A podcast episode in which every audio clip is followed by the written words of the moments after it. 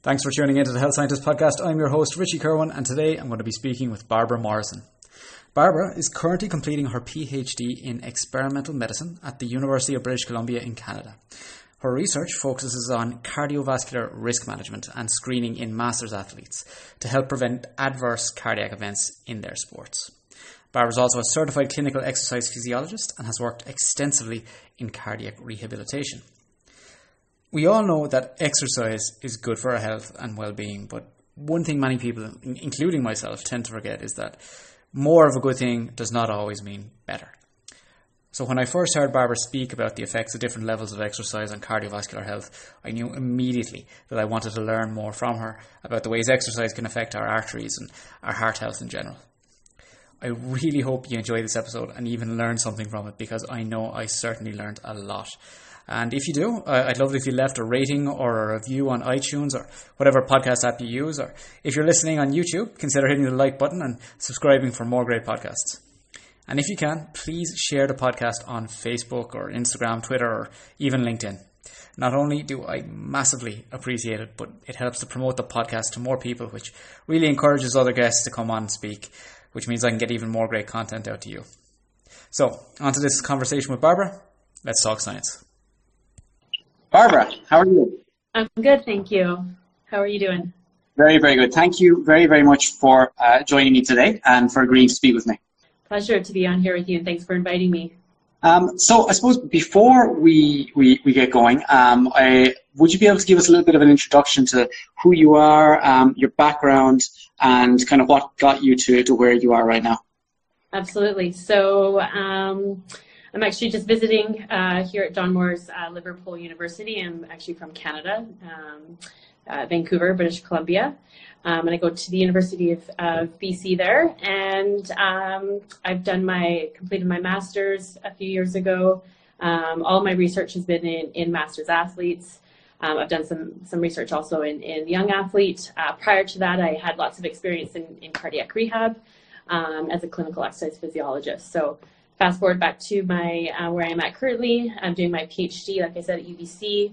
Um, still studying master's athlete. I'm doing a five-year longitudinal study in approximately 800 uh, master's athletes. Um, and I'm here visiting in Liverpool, um, doing some uh, additional research in uh, bodybuilders. So again, screening and testing them and looking at the cardiac adaptation um, in those individuals.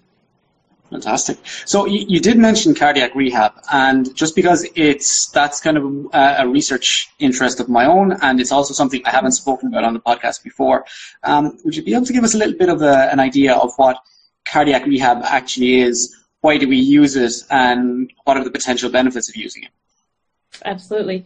So, cardiac rehab is a um, monitored program in which individuals that um, have had a cardiac event, um, numerous, like they could have had a heart attack, they could have, you know, they might be in heart failure, they may have had a valve replacement, basically any type of, of cardiac condition.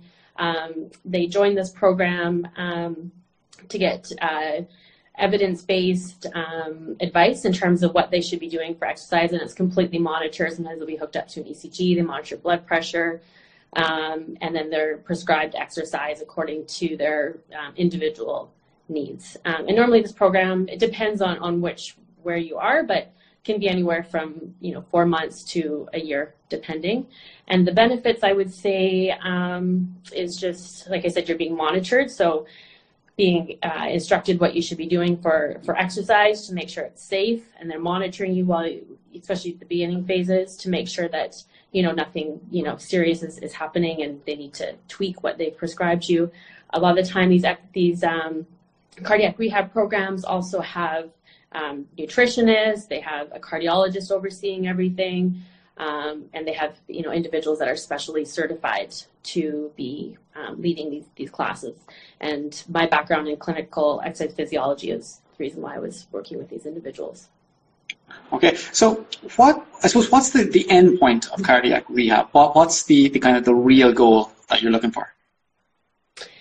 Um, I would say to decrease the risk, um, so that they leave there with a, a tool set of, um, like I said, whether it be exercise advice, nutrition advice, um, and also um, and with with the um, hope that they would continue doing these things on their own um, to kind of instill um, you know behavior and motivation um, so they continue to do it outside of cardiac rehab in a safe in a safe manner manner and hopefully to decrease their risk of subsequent events.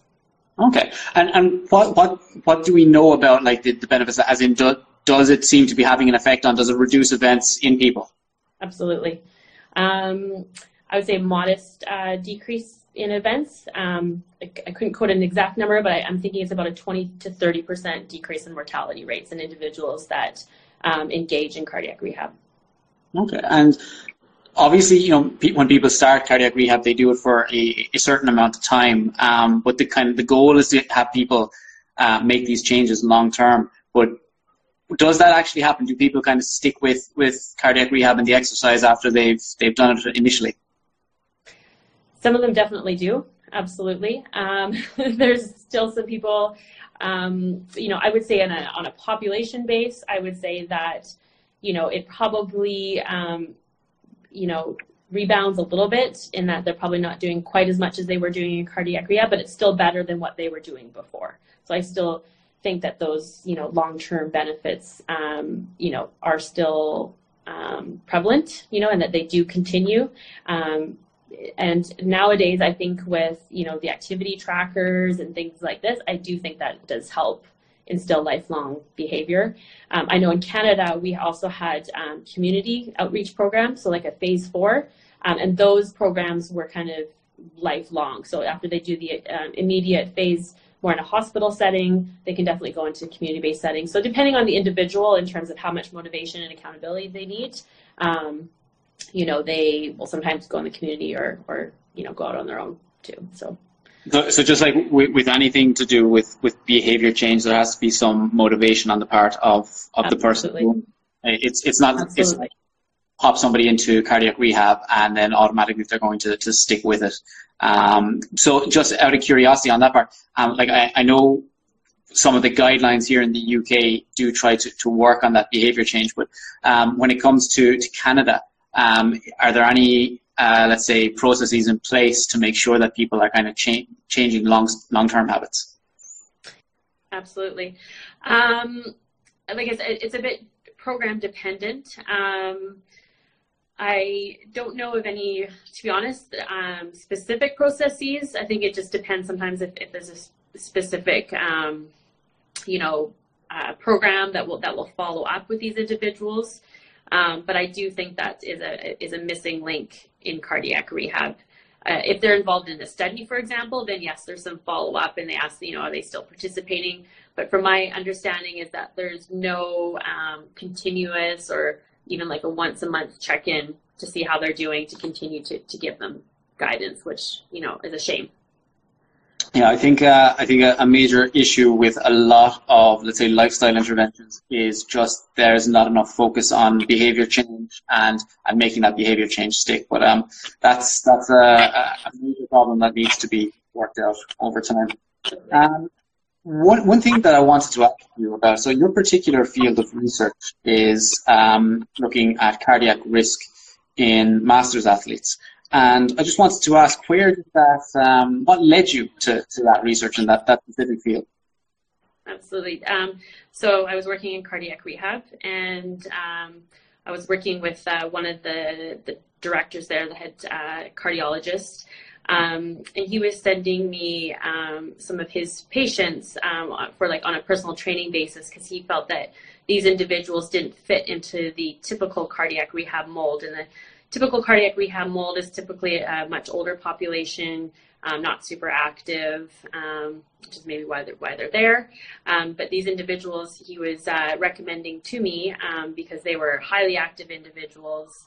Um, and you know, for them to get on a treadmill or, or bike and start sprinting in the middle of these classes, just it wasn't really designed for that. So I was seeing them on an individual basis, and I just kind of saw this common thread where there was these, you know, youngish, let's say middle-aged, 40 to 50 year old men, but they were highly active, seemingly healthy. And my question is, you know, why are these individuals having heart attacks? And that's essentially what led me to my research question.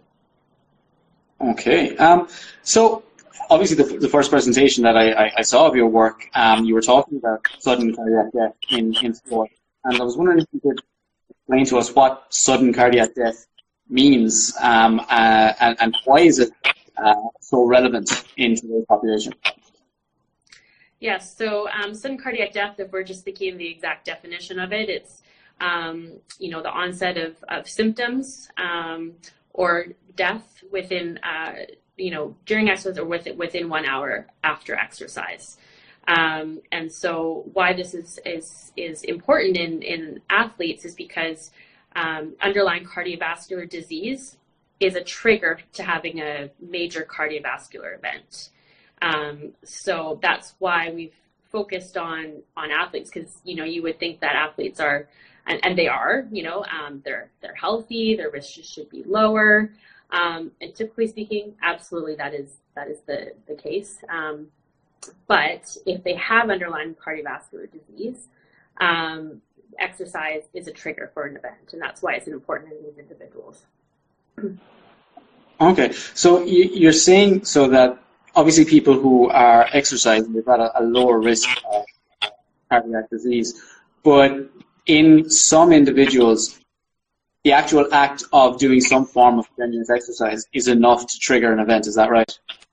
Absolutely. So in, in sedentary individuals, um, you know, if they're not, they may have underlying cardiac disease, but in order for um, that disease to trigger an event, there needs to be some sort of vigorous activity. So that's why you actually have a higher higher rate of heart attacks, say in the in the summer or sorry in the winter time when people are out shoveling snow. All of a sudden they do no activity.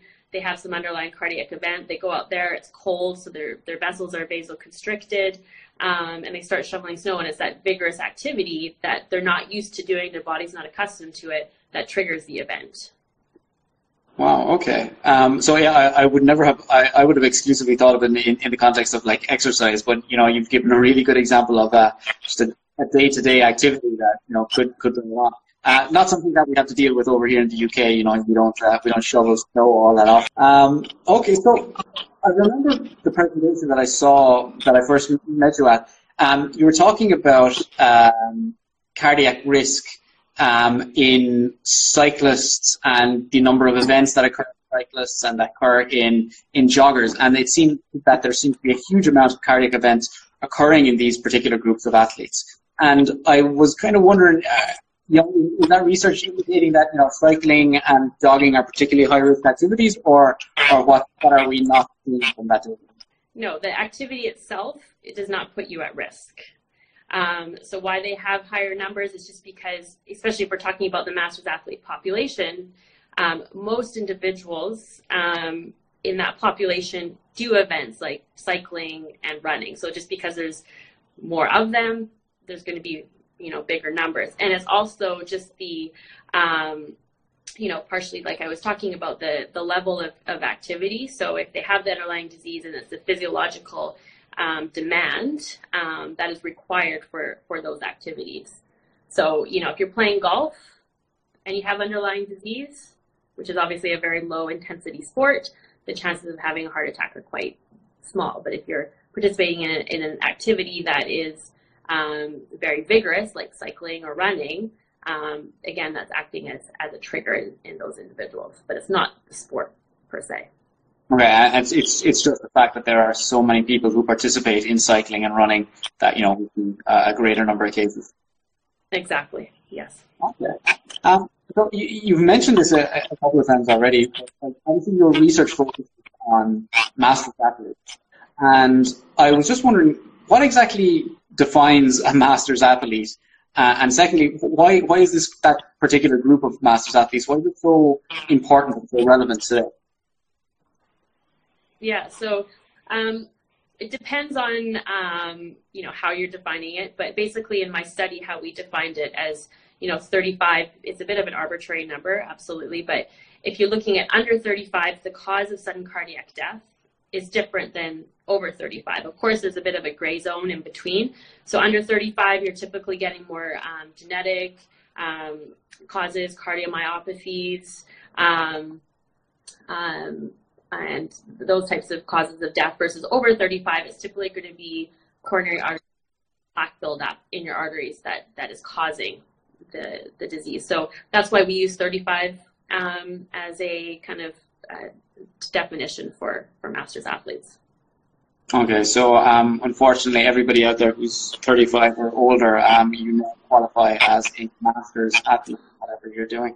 Um, I, I, you know, uh, obviously incorrectly assumed it would be a slightly uh, higher age group, but um, it's uh, it's good to know where the where the cutoff actually uh, actually is. Um, I, I really, really want to get into kind of a conversation about cardiac risk and kind of two things that I, I noticed were particularly important in, in the research and the research presented were um, atherosclerosis and then something called coronary artery calcification. And I was wondering if you might be able to kind of just go into a little bit of detail about what those actually are and, and what, uh, how they relate to the risk of cardiovascular disease.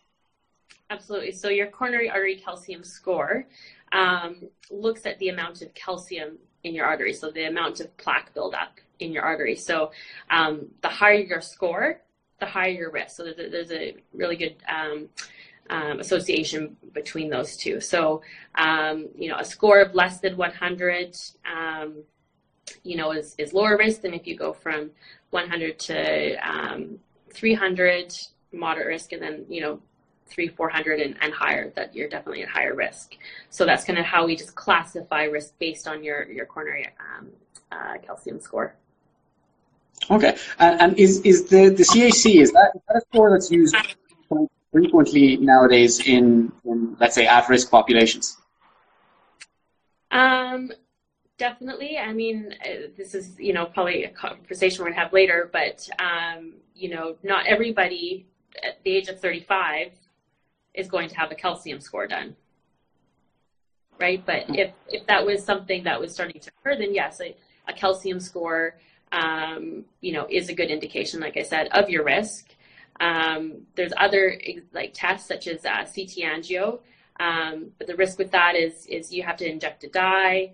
It's just, it's just more invasive. There's more radiation, um, so that's why you don't you know, people don't go in and have start having CT um, scans um, as much as you would a, a, calcium score. But there is still, uh, you know, CT is still um, CT angio is still um, even more sensitive than a, than a calcium score. It's just putting you at high. The, the, the exam itself is just putting you at a bit more of a risk. Okay. Um, so with, with, that, let, us say that calcification that, that happens within the arteries, what's the, the mechanism in, in most people of that? Why, why does that that up in artery. So there has to be some sort of um, injury to the endothelium of the of the vessel, so the inner lining of, of the blood vessel. Um, so that's why risk factors are so important. So things like if you have diabetes can cause injury to the lining of the um, of the of the uh, blood vessel. Um, high blood pressure. Um, so those things uh, can cause injury to the endothelium, and then it's um, you know then it starts to attract you know different um, inflammatory markers, um, and then you know platelets and everything start to accumulate there, and the the calcium or the cholesterol starts to build up, um, and then that's what starts to to cause the um, the, the plaque buildup, which over time can cause um, you know restriction of blood flow through the through the vessel. Okay, so so what you, you're describing there is the the process of atherosclerosis, where you know you know every something that we're really familiar with when it comes to coronary artery disease. You know, somebody we get a buildup of um, an atherosclerosis plaque, um, and that can be calcified. Is that right over time?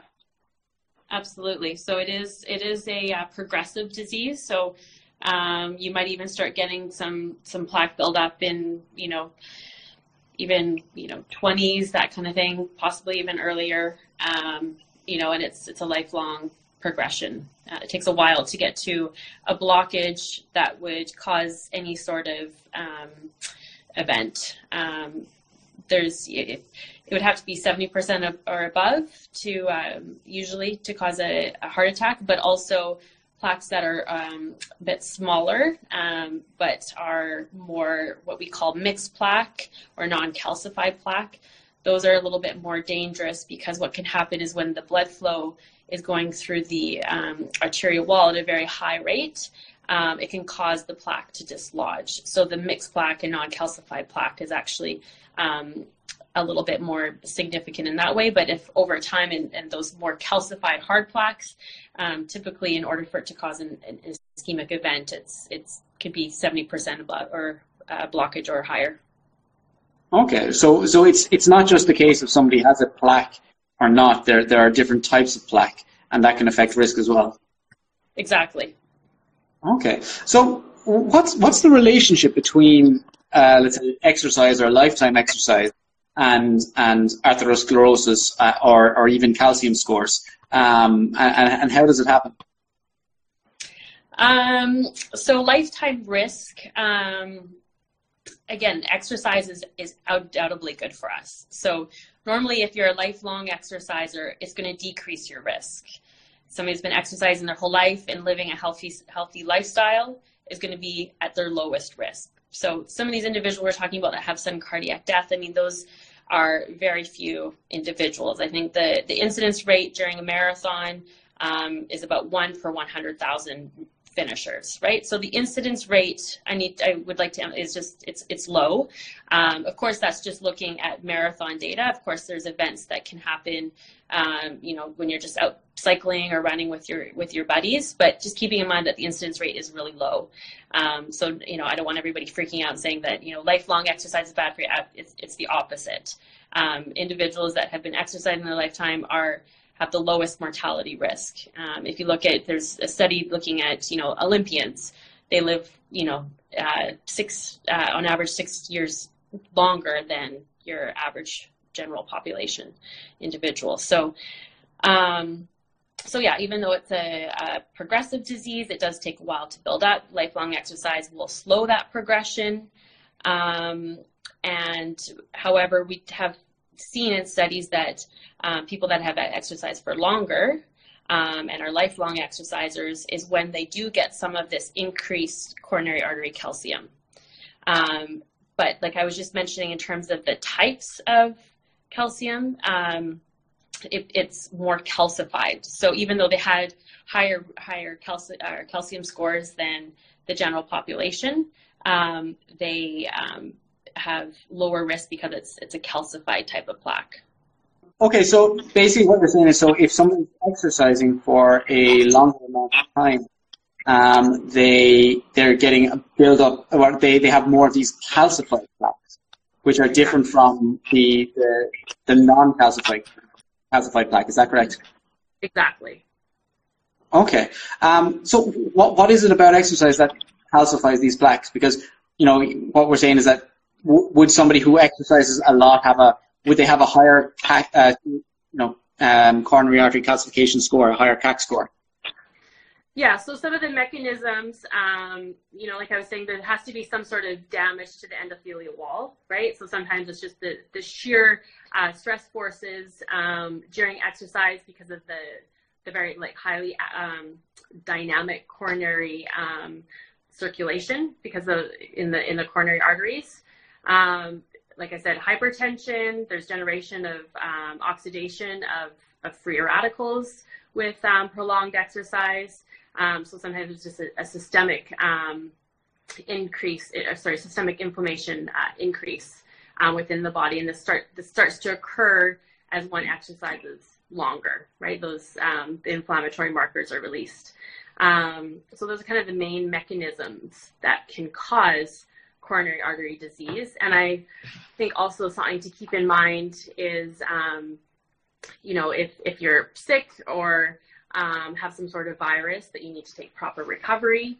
Um, because if you keep on doing these repeated bouts of, of exercise, especially when you have a virus, that can cause some some of this damage in myocardio, um, or sorry, myocarditis, which is um, some uh, scarring of the heart muscle.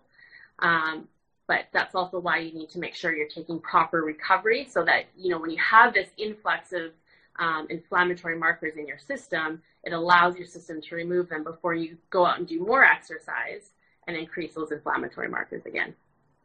Okay, so, so basically, if somebody is programming their, their training correctly, if they're taking enough of a break with their training, um, it should help to basically reduce, you know, any potential risk that you that you're talking about. Is that correct? Correct. Yes. Um, and the longer you go, so the the longer your bike ride or the longer your run, um, you get more of a release of these of these markers. So the the longer the break that you should take. So if you go run a 100 um, K ultra marathon, you know, you should definitely be taking um, adequate rest after that just to let your body recover. It's like the same thing when you go into the gym and you do a leg day and the next day your your muscles are super sore. You're not going to go and, you know, start doing um, squats and overhead squats again. You're going to allow those muscles time to recover. So it's the same. The only thing is in your heart, you can't feel when it's fatigued necessarily. So it's a, you know, the heart is a muscle as well. So if you're out there and you're, you know, um, doing a very high intense workout or a, a long workout, just making sure you're taking proper recovery to allow your heart to recover. Okay. Um, so, like, you know, you, you, started this whole conversation, you know, with, with kind of caveat that, you know, exercise is obviously good. Um, but so one thing that I'm kind of getting the impression of is that there are certain levels of exercise that can increase that risk of of let's say you know a cardiac risk or you know increase the risk of a cardiac event. So do we have any data that shows how much um, exercise we're talking about? Uh, you know, what are the kind of cutoff points for you know good uh, kind of good levels of exercise? Um, it, it's really hard to say that at this stage. Um, it's obviously very individualized right? So what one person, um, you know, if, if they're doing vigorous exercise six, seven days a week and somebody's doing it, it four days a week, it's hard to, you can't say that everybody that's doing six or seven days a week for, for 15 years is, is going to have this happen to them, right? It's, it's very um, individualized. Um, there's obviously genetics that play a role, um, you know, which we can't control, obviously. Um, but I think a safe bet would, like I said, just making sure that you're taking the proper recoveries. Um, you know, there's uh, a study that did say that, you know, at 40 MET hours per week, and I'll, I can explain what that means, um, and, and above is when you kind of start to see, so initially when you go from zero activity to doing some activity, your mortality risk drastically increases. So even if you started doing 10 minutes a day, your mortality risk drastically Im- improves. And so with more exercise, yes, it continues to improve even more, but there is a point where it seems that the, the curve starts to shift back up. So your mortality risk starts to increase. Um, so this is obviously looking at population study. Um, so you can apply that to absolutely everybody that, you know, doing 50 MET hours per week is, you know, everybody's mortality risk is going to start to go up. Um, so I think a safe bet is, you know, kind of going back to um, a bit of moderation. So, you know, maybe a sweet spot. Um, so 40, I'll explain what 40 MET hours per week would look like. So if you're a, high level cyclist and you're exercising uh, moderate to vigorously, I would say on average that would be about 12 METs per hour. So if you times that by four days a week, there's, you know, um, just over your kind of 45 46 MET hours per week. Um, that's not to say those other three days you should be doing absolutely nothing. Um, you can definitely do, you know, some stretching, some strengthening exercises because those definitely um, they they um, aren't as, as vigorous, so the METs are actually a little bit lower. So if you're doing yoga, for example, it'd be about four METs. Um, so if you kind of wanted to look at your cumulative volume uh, per week, I would say, you know, do your three or four rides a week. Um, obviously, um, varying your intensity. You might do, you know, a more shorter, vigorous workout and, you know, another long kind of um, long, slow distance type workout.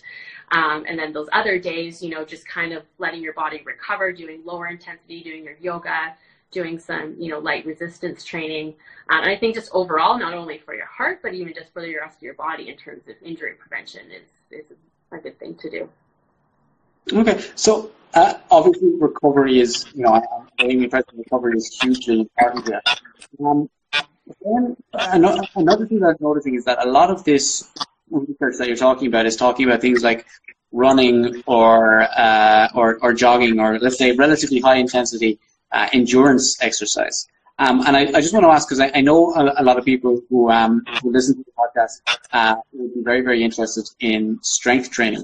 Um, and I was wondering, where does resistance exercise, strength training, uh, where does that fit into to, to this um, story of kind of exercise and cardiovascular disease? So strength training has a completely different uh, physiological mechanism in the body. So um, you know, you're not getting, you know, one to two hours where you have increased, you know, shear forces going through your, your blood vessels. Um, you know, it's, it's, it's not as prolonged as your endurance activity. So it, it definitely has a different impact um, on the body. With that being said, if you're purely just a strength trainer and you're, you know, you're only lifting weights, you're only lifting heavy weights, you're not getting the cardiovascular benefits that endurance activity gives you, which is um, important, like I said, in, in improving um, your cardiovascular risk. So if you're purely just strength training, not doing any aerobic activity, I, that in itself, um, I would say would in, increase your risk. So I think doing some aerobic activity in addition to um, your strength training would be wise. Um, so if you're just doing strength training, I think your your risk increases perhaps for a different reason. I'm not even saying your your risk isn't necessarily even um, um, you know, as long as, you know, you're doing some sort of aerobic exercise um, within that. Okay, so, so it's, it's important for people who are strength training because I know a lot of people who do just strength train um, almost uh, take pride in the fact that they do very, very little cardio. Um, and, and what you're saying is that, like, including some cardiovascular uh, activity, you know, like something like jogging or even cycling, uh, is going to add kind of a, an extra level of, let's say, cardiovascular benefits. Absolutely, it definitely um, improves your um, cardiovascular health. Um, you know, if you're looking at either end of the extreme, if you're just doing endurance activity and that's all you're doing, you know, or if you're just doing strength training and that's all you're doing, it's like anything in life. You know, if you're just doing one thing and that's it, it, it can increase your risk. I think, you know, looking at it from a, a moderate, you know, perspective and doing things in moderation, I think is is key. With that being said, you know, if you're, you know, if you, if you want to train for a marathon, obviously there's going to be periods of time where you're going to be, you know, exercising for longer, but it's more of like the cumulative. So if you're doing, you know, marathon after marathon after marathon, that cumulative exposure would put you at risk. Similarly with, with strength training, if you're continuously only doing, you know, strength training and, and not getting any of these cardiovascular benefits from aerobic training, you know, puts you at a different type of, of risk. Okay, that's that's um, fascinating. It's probably really really good for uh, for some people to to hear that um, because it's very very easy to just go to the gym and you know forget about uh, going for a run or, or going for a cycle or something.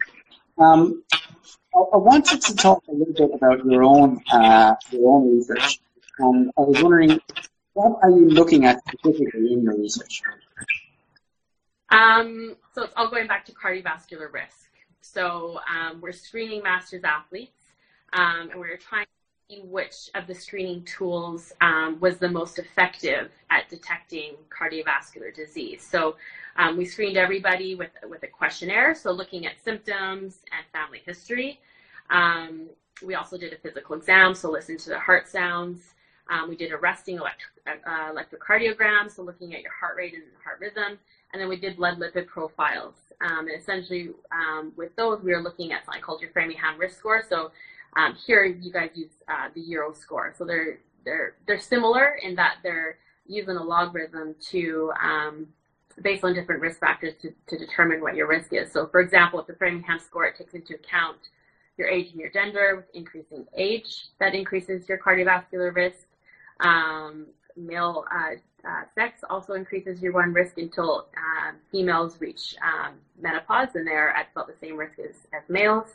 Uh, it looks at your total cholesterol, looks at your good cholesterol, your HDL cholesterol, um, whether or not you're a smoker um, or diabetic, um, and if you have a family history. So based on that score, um, it puts you into low, moderate, or high. So what we found in our study was that those individuals with a high Framingham score were at the greatest risk of, of developing coronary artery disease. So if you wanted to just kind of see if, if you should do any any further testing, you know, going and, and getting your cholesterol checked and your blood pressure checked um, would be a good first start. And so, um, going back to my study, that you know that's one thing we're looking at. We're also looking at the prevalence of disease in these individuals because um, if we're to um, uh, suggest or mandate uh, screening in athletes, uh, first of all, you, disease needs to be present. You know, if you look at uh, breast mammography, you know, there's obviously a high amount of, of women that get breast cancer. So you're not going to say, you know, uh, females should be going in and getting uh, mammography if there was a very low prevalence of the disease, right? So in order to see if, if we should be doing any type of screening, um, we're looking at the prevalence of cardiovascular disease. And so in a population of 800 athletes, we found a prevalence of about 11%. Um, most of that disease coming from coronary artery disease, so about 7% of individuals. Um, and we did find 10 individuals that had that 70% blockage or higher, and none of them had symptoms. So, wow. yeah. Um, so, you know, I would suggest that, you know, um, uh, you know, getting your cholesterol checked and, and doing further investigations if, if it's high. Um, I think one of the, you know, misnomers is that, um, because even even general practitioners a lot of times say, well, you're active, you're healthy, you're exercising, your cholesterol must be fine, and I think they need to be treated just like anybody else. You know, um, what we found is that masters athletes aren't immune to to cardiovascular risk factors and cardiovascular disease, so I think they should be um, tested just as much as somebody that's inactive. Um, that, that's actually one thing that I found really, really interesting from all of the, the research that you sent over to me, in that you know you can still, uh, you know, you, you could have an athlete or you could have somebody who is incredibly um, active uh, and it's very, very easy to say because this person is active that, you know, they don't have any problems. But there are a whole host of other factors and things to take into consideration that can lead to atherosclerosis. So you're, you know, you're somebody's smoking history, somebody's genetic history, and like the, the, the incidence of it in their family, um, somebody's blood lipids, which are very, very much dependent on, on their diet. Um, uh, and like for example, somebody can can exercise a lot and still have very very high LDL cholesterol.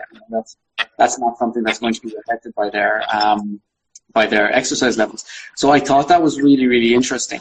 Um, just from let, let's say for, for anybody who's you know a little bit older and is doing a lot of exercise, um, what specific things do you think they should monitor in themselves? And do you uh, think there are there are any kind of take homes that you know somebody can, can apply to themselves um, to, to, to help, let's say, uh, may, maybe not even reduce the risk, but to help them be more aware.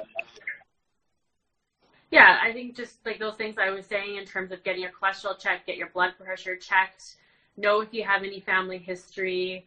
Um, you know, you could do a, a you know, an ECG, um, you know, and if there was anything, and an ECG would be more just to see if they have any underlying, um, you know, cardiac arrhythmias like atrial fibrillation. We haven't really talked much about uh, atrial fibrillation, um, and we have actually seen an increase of atrial fibrillation in uh, masters athletes. So, quickly, what atrial fibrillation is is it's an irregular heart rhythm, um, and so what that can do is when the the chambers of the heart are kind of fibrillating, it can cause a clot um, and that clot can, can travel up to the brain and potentially cause a stroke. So there is definitely an increased uh, atrial fibrillation in masters athletes.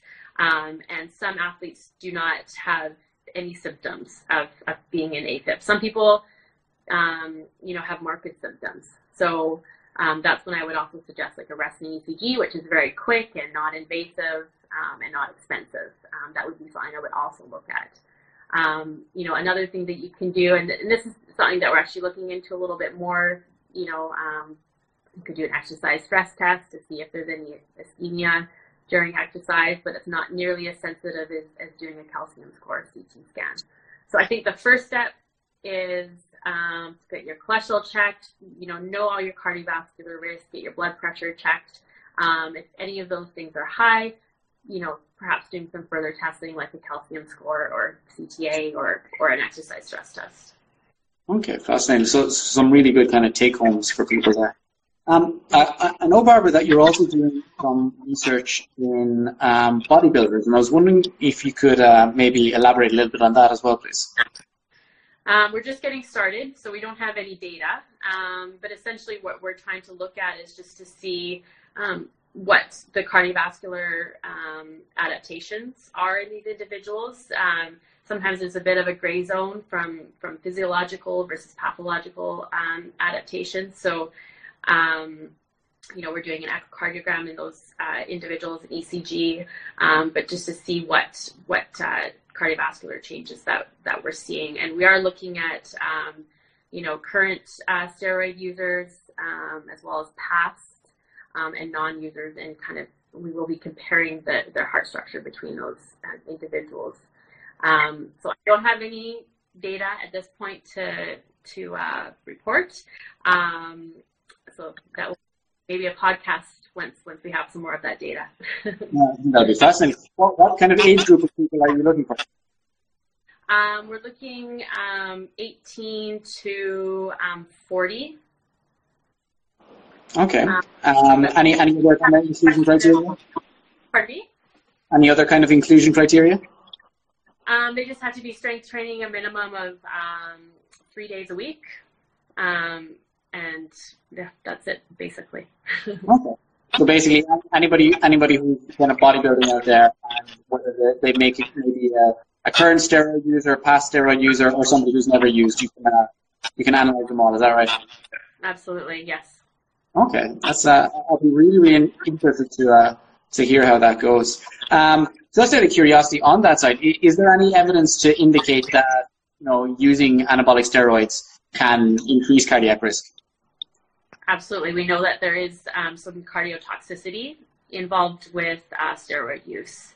Um, we had one individual actually that we um, had tested just doing an ECG and it was markedly abnormal. Um, they went for an echocardiogram um, and they had marked uh, hypertrophy of the heart. Um, they since uh, this person was quite young in their 20s. they they since used stopped using uh, steroids and uh, their ECG went back to normal, their hearts returned back to normal size. Um, I think they lost maybe like 35 grams of, of heart mass.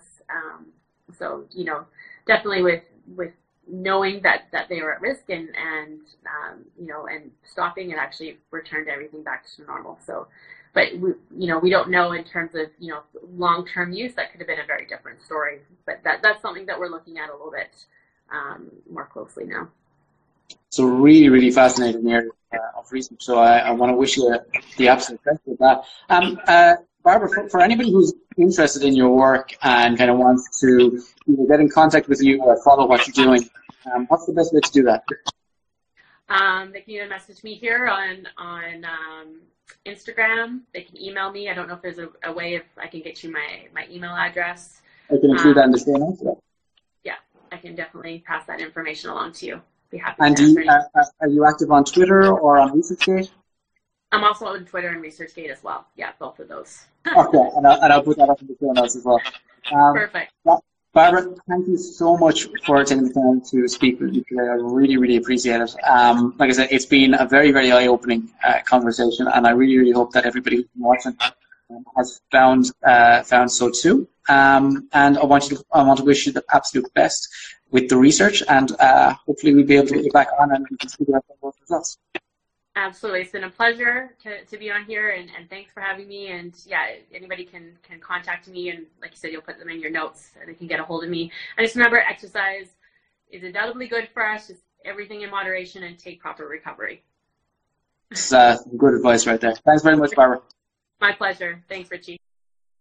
Thank you so much for tuning into this episode of the Health Scientist Podcast. I really hope you've enjoyed and maybe even learned something from what we've spoken about today. And if you did, I'd love it if you could leave a rating or a review on iTunes or whatever podcast app you use, or maybe even share a link on social media, in your Instagram stories, Facebook, Twitter, even LinkedIn. It really helps spread word of the podcast, which means I can continue to get great guests to speak about different topics in health, which means more content for you. It really means a huge amount to me personally too. If you ever want to watch one of the podcasts live or ask questions to any of the guests, you can do so by following me on Instagram at B More Nutrition. That's at B underscore more underscore nutrition. And I'd love to hear your comments and feedback about the podcast. So please comment on the podcast post or feel free to drop me a message directly. And if you ever have a suggestion for a guest that you'd like to hear, please do let me know. I'll be back soon with another podcast. See you then.